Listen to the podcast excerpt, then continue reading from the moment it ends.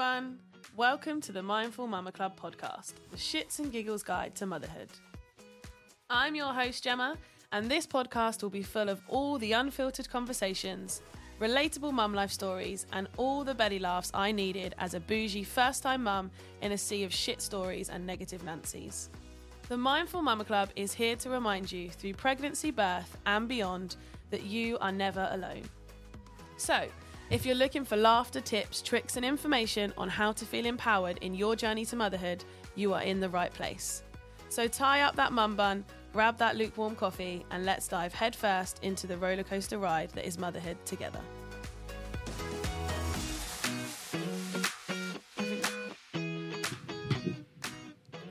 We will be talking about topics in this podcast that may be triggering for some. Please always prioritize your own mental health and skip this episode if you find any of this content upsetting. Hello, everybody. I hope you are all well on this rainy summer's day. I am super excited to introduce you to my first ever guest on the podcast, J'Nel Metherell, who is a lactation consultant, craniosacral therapist, and the founder of Milk Mentors. I met J'Nel two years ago now when I embarked on one of her breastfeeding peer support worker courses, and I affectionately describe her to all of my clients as a boob doctor. Um, welcome, J'Nel. Thank you so much for joining me today and for being my first ever guest. Um, do you want to start by telling everyone about who you are and what all of those fancy job titles actually mean? yeah, thank you for having me. I feel really honored to be here as the first guest. Um, so, yeah, I'm an lactation consultant, but specifically an IBCLC, which is an international board certified lactation consultant. Um, and that is the highest qualification that you can receive with regards to feeding support, infant feeding support. And al- alongside that, I'm also a craniosacral therapist, which is a body worker. So I do body work on, well, on anyone, but specifically babies, just because of the nature of my work. And um, I started Milk Mentors in 2019 because I was really passionate about having support in the community, feeding support in the community that was easily accessible by parents. And um, so, yeah, I did it. I had a bit of an idea, but as it's gone on, and as people like yourself have joined, um, it's just become the most amazing little group of women. And it's really nice to see the support now going out into the community and stuff. So, yeah. It is. And what I love about the Milk Mentors is that we don't just support other people, we support each other. Yeah. And the WhatsApp group is popping off all day, every day. it's funny because some days it'll be just a few messages or even quiet, and then other days it's like 400 messages, and everyone's got their own little things they're yeah. going on about, like me last night. yeah. But that's the nice thing. We are just all women trying to live our lives Yeah. and support each other. Um, do you want to talk a bit about Milk Mentors and where people can find it and what support is available? Yeah, so it's um, milkmentors.org. It's um, local to Milton Keynes, Bedfordshire, North Bucks, Northamptonshire, that sort of little cluster of counties right there. We have currently we have uh, groups, so face-to-face groups that you can run that you can attend. Um, one in Ampthill in Bedfordshire, and the other in Stony Stratford and Milton Keynes. And um, so, if you want any support face to face, you can get that, get it there. Um, you can also find a peer supporter who might be able to come to your, sorry, um, might be able to come to your house to provide some face to face support, and um, and you can also just contact people via email, via our Facebook page. Um, and reach out that way to get some help. And they are all, I mean, I know I've probably a bit um, skewed in saying this, but they're all very well trained. They're all very qualified and very well informed, and um, and so yeah, and lovely and happy to help. Yeah, it is nice. And I think we're all passionate about things in our own way, which kind of gives everyone a little extra edge um, Yeah. when you're helping people. So you have three kids, right? Yes. So should we take it back to your own breastfeeding journeys? Yeah. Do you think they played a part in you becoming an IBCLC? Definitely. So I had Gracie, so she was my first, and that was not an easy journey at all. And actually, it starts, it always starts with the birth. And um, the birth wasn't that nice. I ended up in hospital. Um, felt very isolated. It was actually during the swine flu time, so it was similar to COVID in that you couldn't have visitors. So I was very much on my own, and then um, yeah, the support in the hospital was lacking. I got home and I was really because you know when you the first couple of days babies tend to sleep a lot and then when I got home it was like she woke up and it was painful to feed her. She wanted feeding all the time. I was so miserable. I remember having my husband phone the hospital and ask for somebody to come over and they said to me well if she's already been shown how to breastfeed and she can't do it well then she can't do it and I remember just being like, Ooh. it was awful. It, the, the few days that followed just kind of were in the same sort of vein of that. And then I got through things. It took a couple months, but I got through things. And then I was like reflecting, as you do, on everything. And I was like, oh my God, the support is so crap, isn't it? Like, I could not believe how badly I'd been let down. And so I guess that was really the beginning of my journey because then I became really passionate about helping other people. And it was just like one thing led to another through um, just doing like a forum, Facebook support, and supporting other mums that way. And then it kind of grew and grew. I became a La Leche League leader with my second. So I started attending breastfeeding groups through La Leche League and um, met people, met the leader, became a leader. And he was actually really easy to to feed. He was. Oh, I always reflect on that one as well. That was such a lovely breastfeeding relationship. And um, so I got a little bit smug, and I thought it was because I knew so much about breastfeeding. And then I had my third, and that was just a total flip side. It was very humbling. Um, so I think having my children has really developed my ability to support people in different different ways because I can see that it is a lot of time like we we always turn on ourselves and we think i can't do it. I'm not doing it well. And like with my son i was like oh i'm amazing. I'm doing you know i'm doing so well.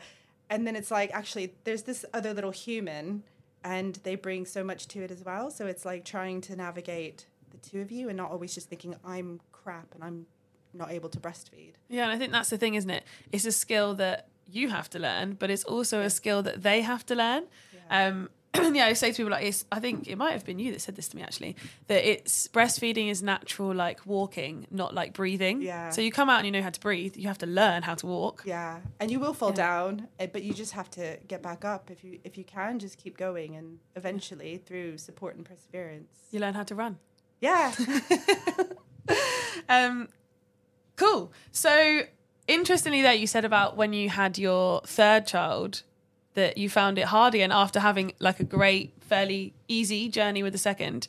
So, how much of it do you think is the baby? How like the baby plays a part and their own personality?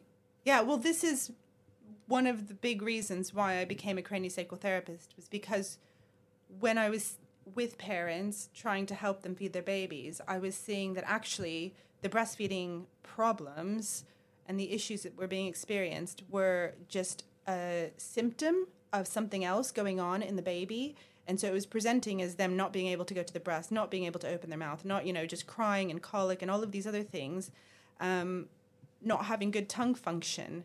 And so then I was having to refer them to somebody else for body work, which seemed a huge extra step. A lot of people wouldn't do it. I would not never see them again. And when you're referring on and people are having to like, you know, go to all these different people, there's more likelihood that they're going to give up at some point because it's just too much. It's overwhelming in those early days. So I was like, well, I'm just going to do it.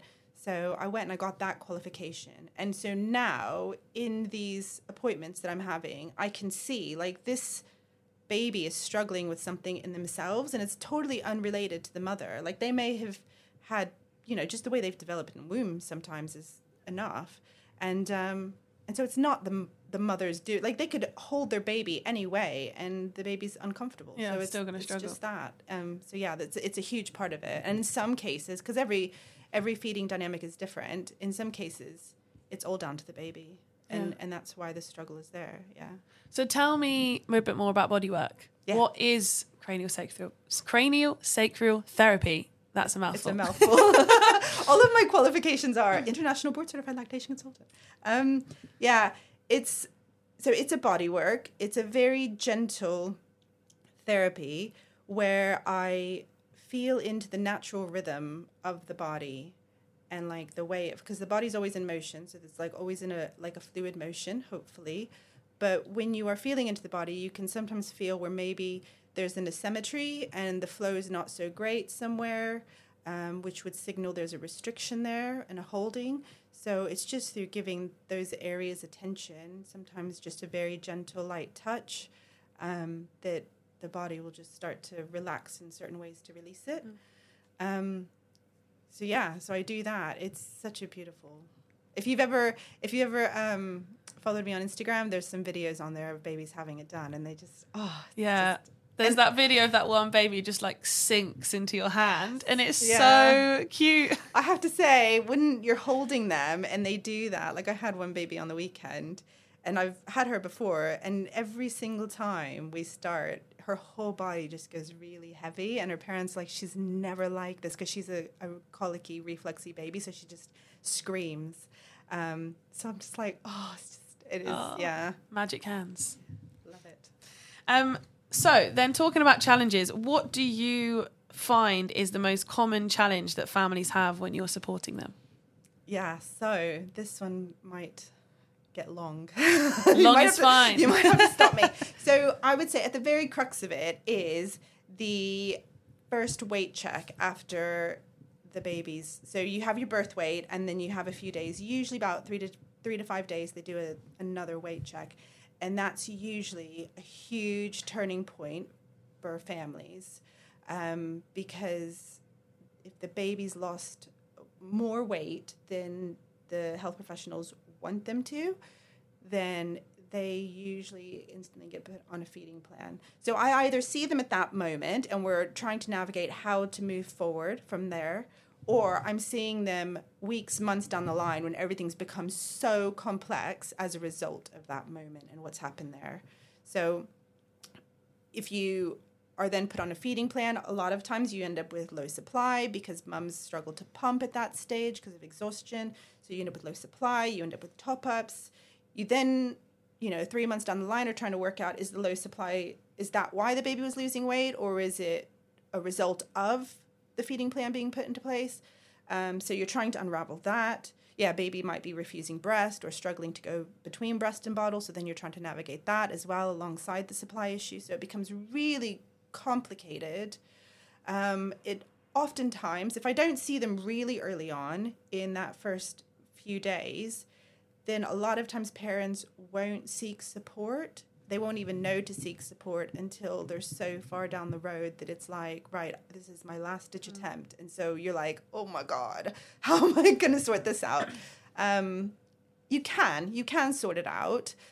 It's not easy, but I think that's probably um, yeah, if you have, that's probably why you need to see a lactation consultant at this stage like that because you do need to get a lot more skill in. You need to be looking at feeding plans that are individualized to your family and your situation. And um, you need to be looking at what's going on with the baby as well in those times because there's a, there's a reason why that number on the scale was what it was, whether it's just something that was a bit erroneous anyways and should have been thrown out, or whether there was an actual reason there, then it's trying to look at that. Um, so you're kind of it's like detective work going back to the very early days and trying to work out what was going on there. Um, but you do need somebody with a lot of experience and skill to navigate that. Yeah, and I think, like you said, looking at an individualized plan, not just numbers, because birth weight can be elevated for a variety of different reasons. And sometimes babies look like they've lost a lot of weight purely because they've lost water retention or things that aren't necessarily to do with how they're feeding. Yeah. Um, and then they're put in a on a plan. Um, should we talk a bit about the top up trap? Because yeah. I come across a lot of people who d- don't know what it is, but they're in it. Um, I've had friends who have been put on feeding plans and it's not necessarily that they need a feeding plan, but they end up in this trap where they're told to top up, which ends up being a full feed. And yeah, yeah do you want to talk a little bit about what the top up trap is? So, top up trap is usually when, for whatever reason, you introduce a bottle, a formula. Um, so, not expressed milk, but formula specifically. And so, because you're feeding with the bottle, a formula, your breast milk, your supply, your own supply starts to de- decrease. So then you it feeds into the idea that you don't have enough milk because you actually start to have less milk. So then you have to introduce more formula and then your supply drops more. So it's this you end up in a trap basically because then you don't know how to get yourself out of it um, because it creates this huge element of trusting in your body's ability to pick up that supply. Again, having skill Yeah. um, to, to understand how your body's going to do that. Yeah, and I think that's why the whole education and information before you want to breastfeed is so important because Yeah. even just understanding what supply and demand is Yeah. plays a huge part in your journey because if you don't understand how your boobs work, then Yeah. you don't understand why you feel they're not working. Yeah, and the huge thing about this as well is, and and why it's important to look at every single family as an individual family is because every woman's body is different. Mm-hmm. So I have worked with women who, you know, their supply is so you just barely touch the nipple and give it any stimulation and their supply just shoots up and then some women will be pumping and pumping and trying everything and they're really struggling to increase their supply so it's you can't just say like oh feed for like oh god and I'm being sarcastic I love when they say this you know feed for 20 minutes both sides and then you know you, it's it's not that simple. You need to understand like what is the and when you have a relationship with a woman when i'm working with a client over a long period of time we can see like how are your how is your supply responding to what we're doing? Do we need to alter things in any way? Um, how are you coping with the pumping and the feeding routine do we need to alter that in any way because you're struggling because your emotional state as well and your exhaustion levels are going to impact how your body's going to produce milk which we don't really think we just think like we'll have a plan we'll have a routine we'll do this thing and then it'll be fine and it doesn't work that way um, yeah, some people, when they have uh, clinical medical conditions, it's going to impact their supply further. So you have to take that into account. All of these things, when you don't have the knowledge and the understanding, and unfortunately, um, a lot of health professionals don't because, you know, this is a different skill. It's like, you know, a lactation consultant, an IBCLC, has to achieve a whole qualification to be able to offer this skill um, when you when you have that skill and you can look at these different elements and kind of work out okay for this person we need to do this then it's it, Yeah. it's it's much easier and it's not something that a mother who's just had a baby who's struggling with exhaustion needs to try and work out on her own Yeah, it's, it's near impossible Yeah, to try and work it out on your yeah. own. Yeah. Um, yeah, I think I could sit here talking about top up traps and it's so feeding and- plans that are and unnecessary this forever. is yeah this is one of those things that comes from that three day weight plan and it's so it seems like such a harmless thing like oh just you know give and it's always some random amount give 30 mil every two hours Mm-hmm. for a couple of weeks and then we'll get the weight up and you know and it'll be Yeah. fine and i have actually had people who have done that and then a health visitor or somebody's come in and said okay that's fine weight's up now you can just drop the top ups and it's Yeah. like oh my god and then the weight does shoot down Yeah, it's not that easy. yeah and i'm Yeah. like oh my god And then you get like for me, when Pepper was born, she was only four pounds seven. She was four weeks early, but she came out and she was latching okay. She was feeding, but they put me on a feeding plan yeah for no reason other than she was small, yeah and I didn't have a bloody clue what I was doing then. I didn't know anything about breastfeeding other than oh, I'm just going to give it a go. yeah Um, yeah, and they told me to pump and give her a bottle, and she didn't need any of that. She was absolutely fine. But yeah, because she was small, but perfectly healthy, I was put on a feeding plan. I mean, we went home and just threw that in the bin. But yeah, lots of other people wouldn't have done that, and they would have felt like, well, they've told me I need to do that, so I need to do it. yeah. Um, so yeah, it's it's really hard to get the balance. A, there is a real strong conditioning in us to do what is. I've I work with a lot of people who, even when I'm supporting them, I'm like, you don't have to do that. You Mm. don't have to do it. There's this real strong like, I don't want to say no. I Yeah. don't want to go against what I'm being told to do. And so a lot of people will say, well, I'll just do what I need to do until they leave me alone, and then I'll do what Yeah. you're saying. And I'm like. Okay, just do do what feels right for Yeah, you. Because, exactly. Yeah, there's no point in Yeah. getting that situation. I mean, don't get me on the whole no, it's a full sentence thing. If people, we can talk about that all day. You don't have to do anything you don't want to do, guys, ever. Yeah. um, cool. So, what is the one piece of advice that you would love to give all families embarking on a breastfeeding journey? I would say that if you if you're pregnant, so if you're just at those early stages of embarking, prepare yourself and inform yourself. I would say go to a breastfeeding group, even if you're pregnant and you don't have a baby, you're always welcome. Every group would say that. Um, speak to peer supporters, contact milk mentors. Um, Of course. um, yeah, to speak to breastfeeding counselors, lactation consultants, get an appointment, prepare yourself antenatally. Statistics speak volumes, and breastfeeding rates are really pants for a reason because the support's not there. And if you don't know what you're doing, um, then you're going to be navigating a very complex situation on your own postpartum. So having some level of knowledge in pregnancy is really good. Um, when you when you have a baby, it's not the time to start learning new things. It's just not going to sink in.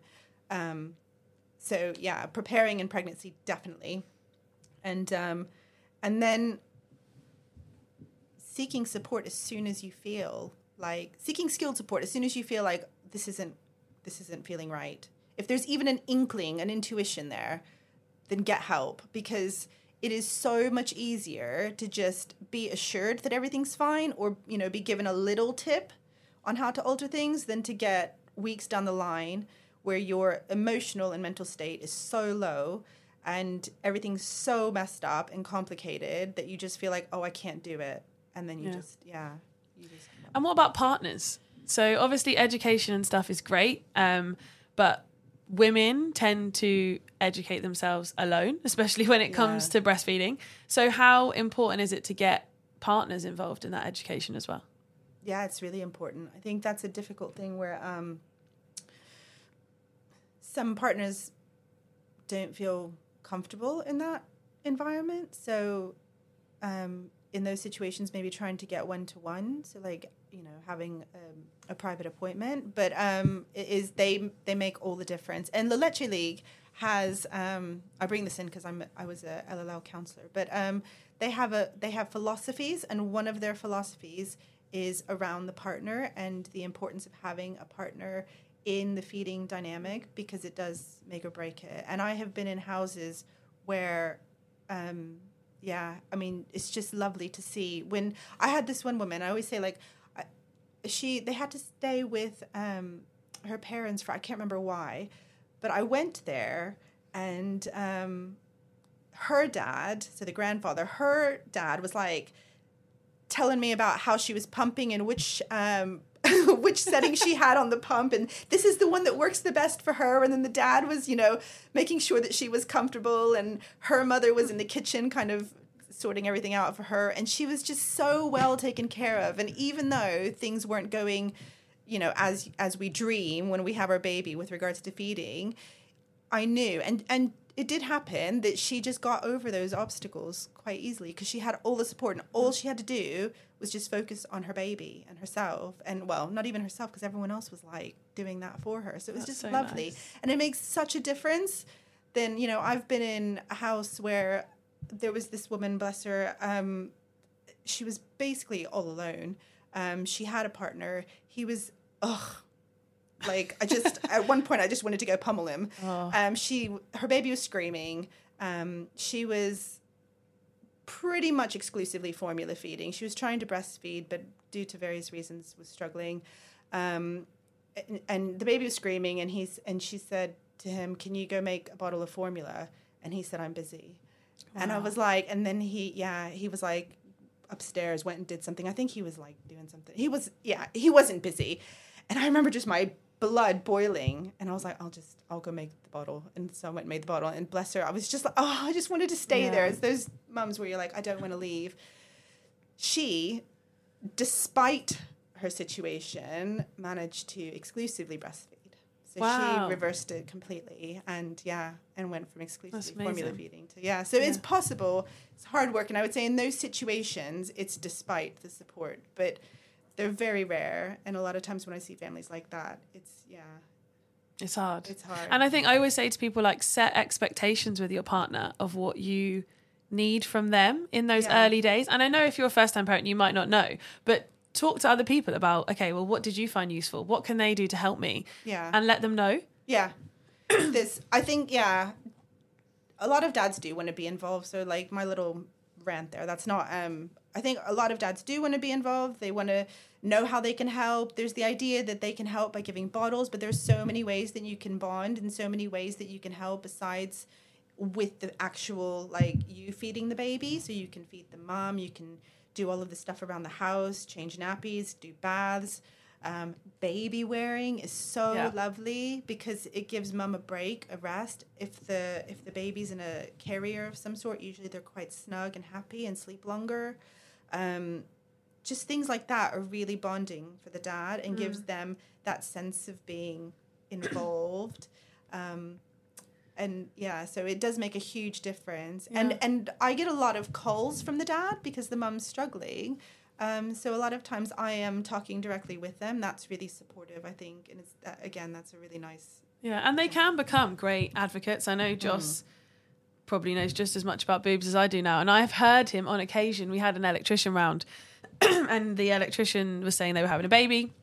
And I could hear him. I was in the other room, and he was firing facts about breastfeeding at this guy and how beneficial it was, and how you need to get support to check your latch, and how supply and demand works, and all of this stuff, and how like yeah, and it it was actually just so sweet to hear. Like I didn't prompt him to do any of that. He just has come on this journey with me, and lovely.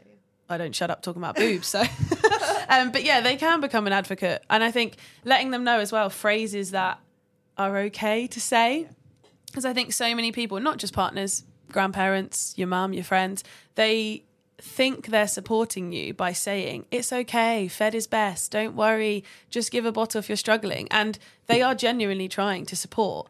But actually at that point you don't want to hear that. You want someone to say let me call someone for you. Should we call the breastfeeding helpline? Should we find you a group to go to? Um, so yeah thinking about the phrases and things that they say can make such a big difference. Yeah, I think I think that is a really good point to make. I also think that um, it is in our nature, like well, in men specifically, when you're watching your partner struggling, to want to fix yeah something, and there are things that you can do, like phone people, um, but sometimes just allowing them the space to just have a Yeah. really good cry, Just be. okay. yeah, um, Yeah. uh, yeah. Like, And I think just holding them when they need it. I remember so many times like crying in the middle of the night. And Joss knew that he can he didn't have any boobs, he couldn't do anything, but he just sat up and rubbed my back. yeah. And like just in those moments you're like, okay, we are a team. And although you don't have any nipples that are gonna do anything right now, um, you are still here and yeah, supporting Yeah. me. And yeah, I think it's really nice when yeah, just let someone have their have that moment. Um, so I asked on my um, stories for people to send in some questions for you. Yes.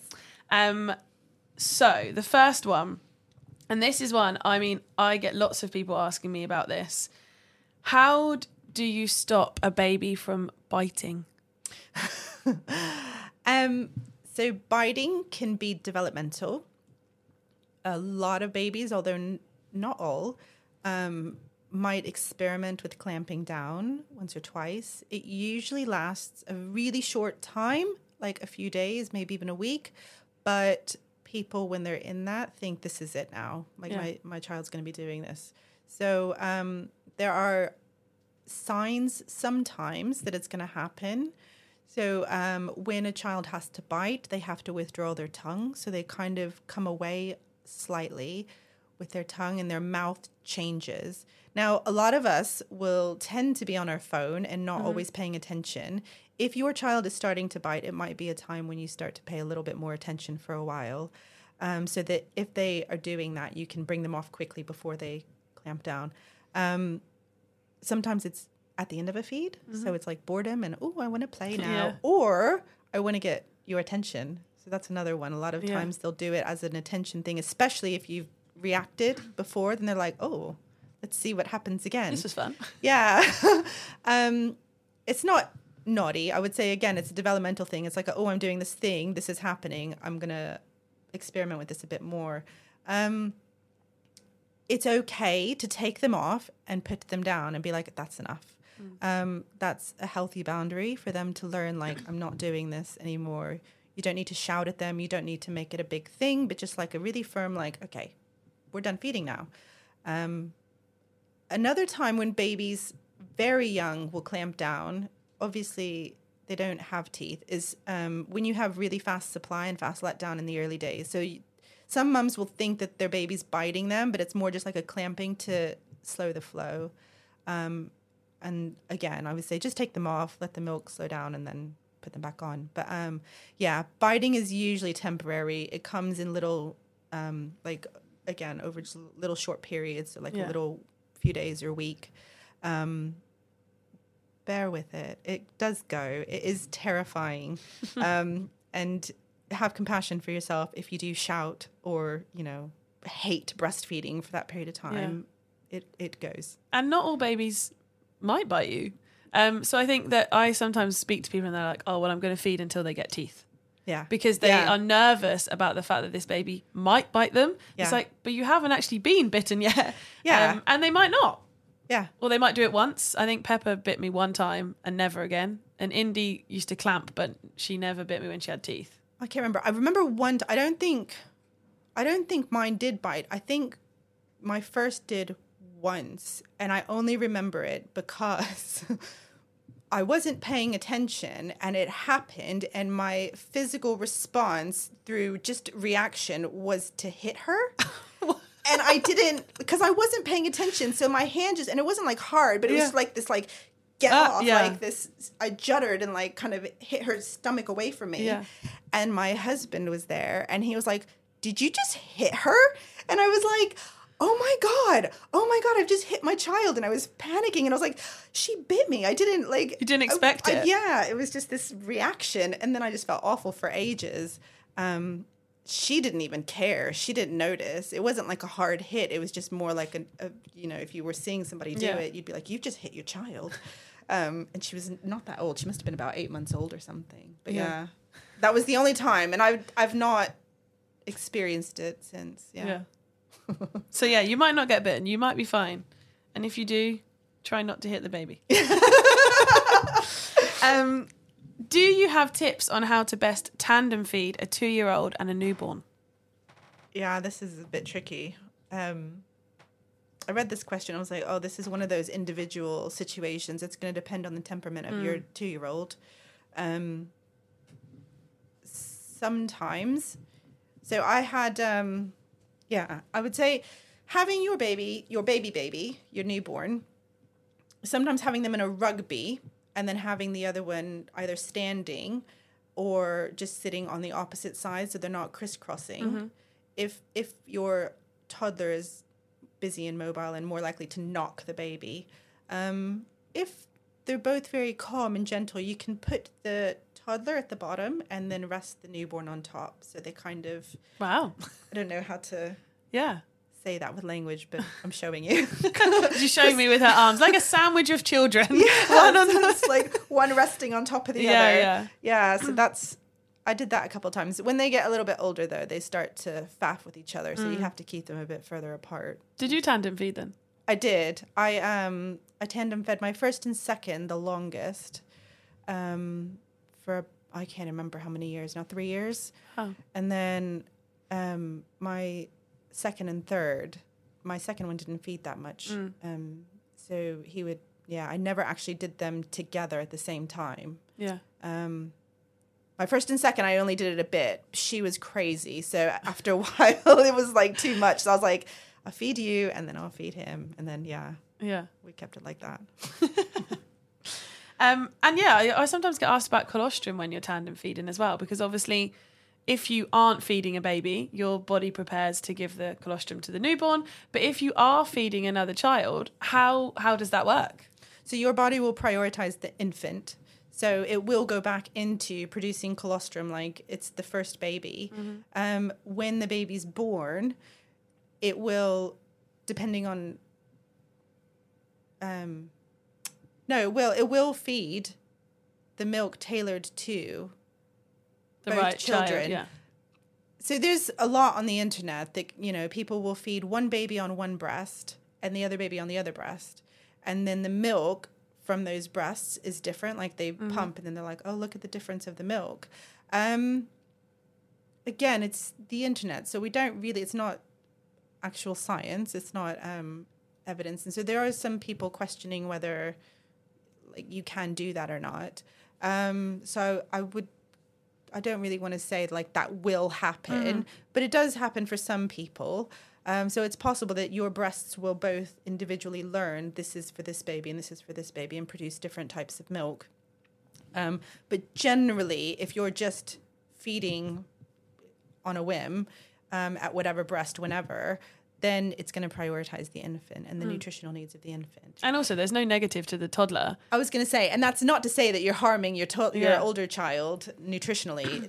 no, my when I was when I did get my second child, when I had my second child and I started tandem feeding, my two year old at the time got really fat because the milk had changed, and she was like, "Ooh, lots of milk." So she was breast almost exclusively breastfeeding again. Mm-hmm.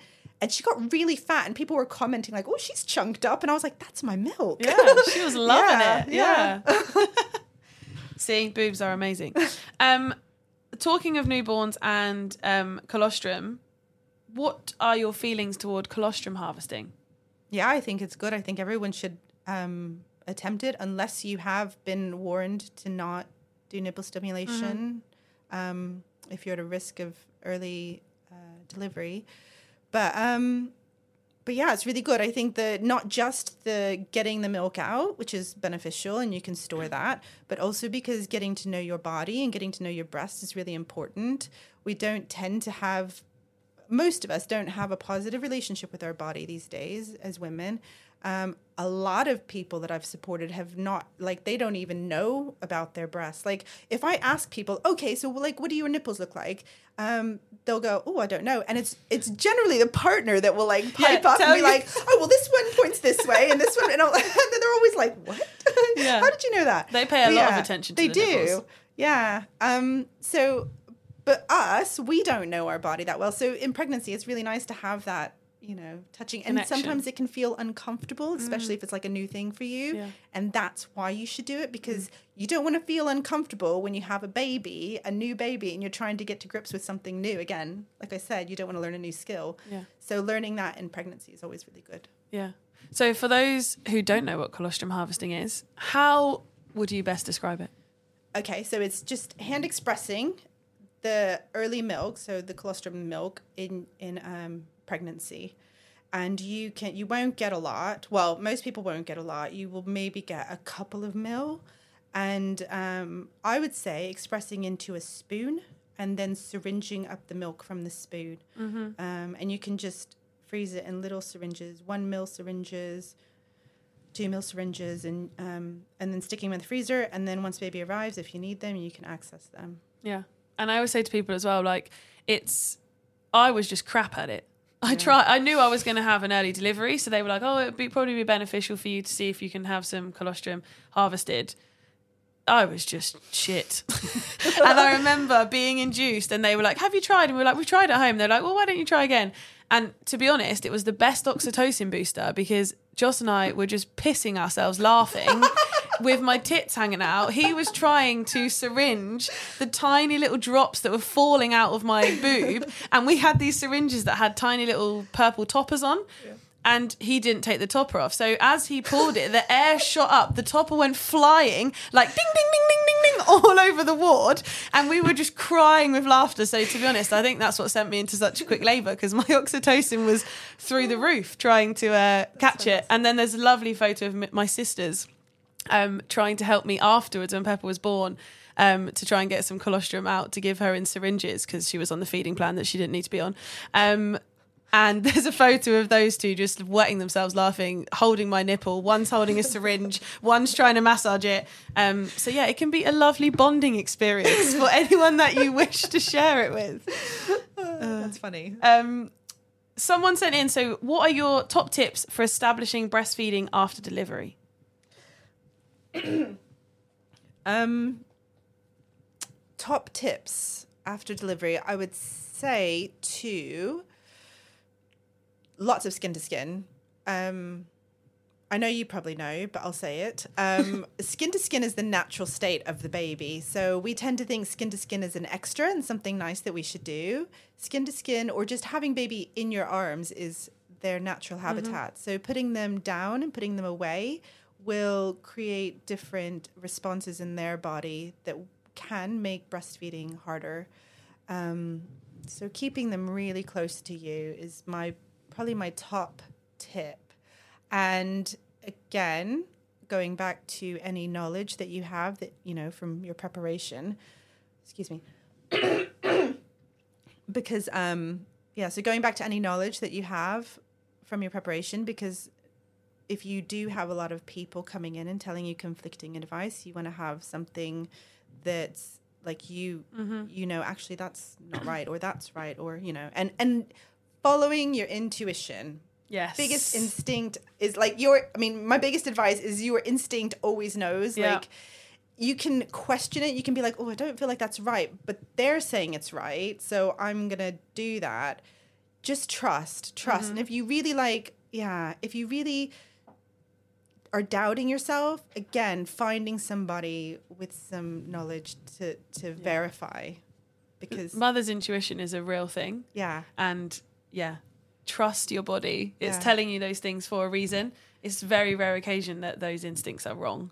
If you and this is going to go into my craniosacral work if you understand how the body works in pregnancy and in those early postpartum days we go into a very different state of being as mothers. We become very we go into our very primitive primal responses and our physiology changes so we lose our conditioning and we connect to a different part of ourselves that we've generally lost by that point. And so it can feel really uncomfortable because we have feelings and we don't understand why we have these feelings. Um, and so, but they're there. They're there for a reason. They're very animalistic. They're very like protective mother. So trust them. yeah They're there. Yeah, they're there to protect you and your baby. and baby has them too so you'll hear me talk many times about the baby if you put them down they think they're going to get eaten by a bear because they don't know that we don't live in a cave anymore and that they won't get eaten by a bear um, but yeah they think if they're with you then you can keep them safe and look after them and fight off the bear that's coming to eat on them yeah, yeah, yeah. yeah I, I I think that this is my I really get so passionate about this and I feel like this is kind of where all of my work goes now is into this trust yourself, listen to yourself. You have all the answers. you know what you're doing. Um, yeah, listen to people, but also listen through a filter of is this something that I feel is right? Um, and it's okay to go against all the evidence in the world. Yeah. Like, yeah, there's and a it's reason. okay to put off all the policies and guidelines like Hmm. checking your baby has five fingers and five toes and how much they weigh and all of those things to just say no you can do it later Yeah. and just say i'm just going to sit here with the baby on me for an hour at least or longer um, all of those checks can wait and the longer you have baby with you the better that will be for your breastfeeding journey the entire medical system is set up not for you and your well-being and getting all of that sorted it's set up to get your baby out to tick boxes and to move you on to the next person Yeah. that's oh i feel like that's a whole nother podcast yeah yeah yeah We'll come definitely come back to that one. And I'm going to end on a question that I get asked all the time, and every time I answer it, people are like, "What?" Um, alcohol. Ah Can you drink and breastfeed? yes you can um Woohoo! you can drink and breastfeed.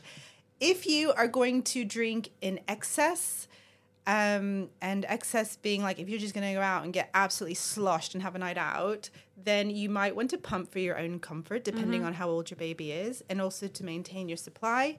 But you don't need to. Um, you don't need to pump and dump and try and remove a certain amount of alcohol from your milk before you can feed.